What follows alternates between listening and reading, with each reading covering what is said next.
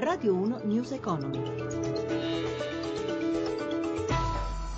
Cresce il numero degli occupati a gennaio, ma torna a salire la disoccupazione giovanile, quanto emerge dai dati dell'Istat, più 426.000 posti fissi rispetto ad un anno fa, mentre i giovani disoccupati sul totale di quelli attivi, cioè occupati e disoccupati, è pari al 39,3%, in crescita di 0,7 punti percentuali rispetto a dicembre. E intanto, sempre secondo l'Istat, riferito ancora al 2015, il rapporto debito-PIL scende al 2,6%. Buongiorno da Paola Bonanni, sono le 11.33. Le borse borse europee virano, eh, hanno virato in positivo dopo un avvio incauto ribasso. Linea Milano, Michela Coricelli. Sì, sono tutti in rialzo i listini dopo una partenza incerta. Le borse europee seguono la scia positiva delle asiatiche con il mini rimbalzo di questa mattina di Shanghai a più 1,68%. In questo momento la borsa di Milano accelera dopo l'indicazione sul PIL 2015. Milano guadagna l'1,12%, Francoforte più 1,80%, Londra più 0,70%, Parigi più 0,88%. A Piazza Affari Svetta Campari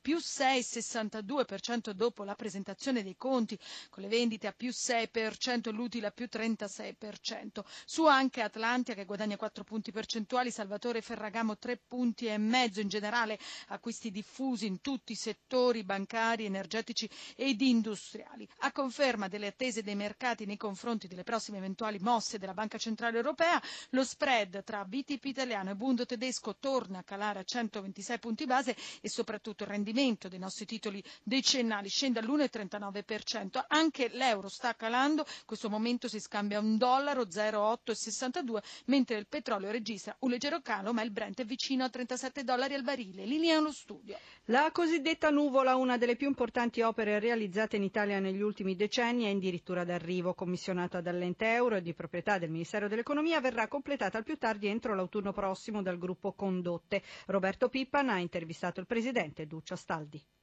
Ingegnere Astaldi, ricordiamo innanzitutto cosa ci sarà dentro la nuvola. La parte più importante è un auditorium di 1800 posti in cui poi verranno fatti spettacoli, congressi. In realtà la nuvola è il nickname, il nomignolo, ma il vero nome è il nuovo centro congressi dell'Euro ed è formato da questo auditorium. Poi c'è un'altra sala da quasi 9000 posti che sarà invece molto modulabile a seconda delle esigenze che il centro avrà. Qualche numero? 19.000 tonnellate di acciaio acciaio, un telo di circa 15.000 metri quadrati, cioè tre campi di calcio, 43.000 metri quadrati di facciate per fare la teca, che è quella struttura che copre la nuvola, in vetro. Quali altre opere state realizzando in Italia? Un nuovo ospedale e centro di ricerca che verrà fatto a Sesto San Giovanni nell'ex area Falk. Anche a Bolzano state facendo qualcosa? A Bolzano stiamo aspettando per avere la firma del contratto di una gara che abbiamo vinto che è la casa circondariale di Bolzano, che è un progetto in project financing molto interessante. È il primo project financing per un carcere fatto in Italia. Questo carcere avrà alcune particolarità.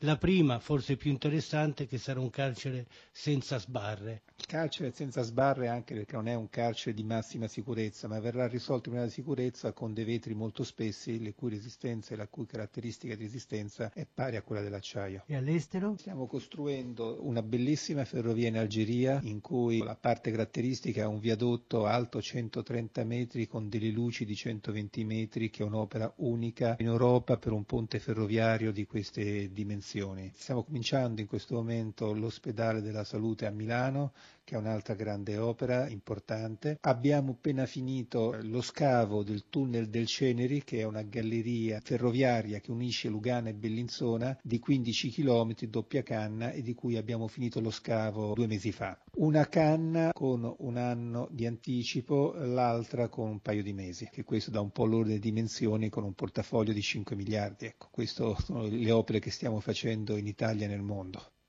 News Economy a cura di Roberto Pippan torna nel pomeriggio alle 17.32 in redazione Cristina Pini, in regia Gianni Tola e da Paola Bonanni a tutti voi buon proseguimento di ascolto su RAI Radio 1. Radio 1 News Economy.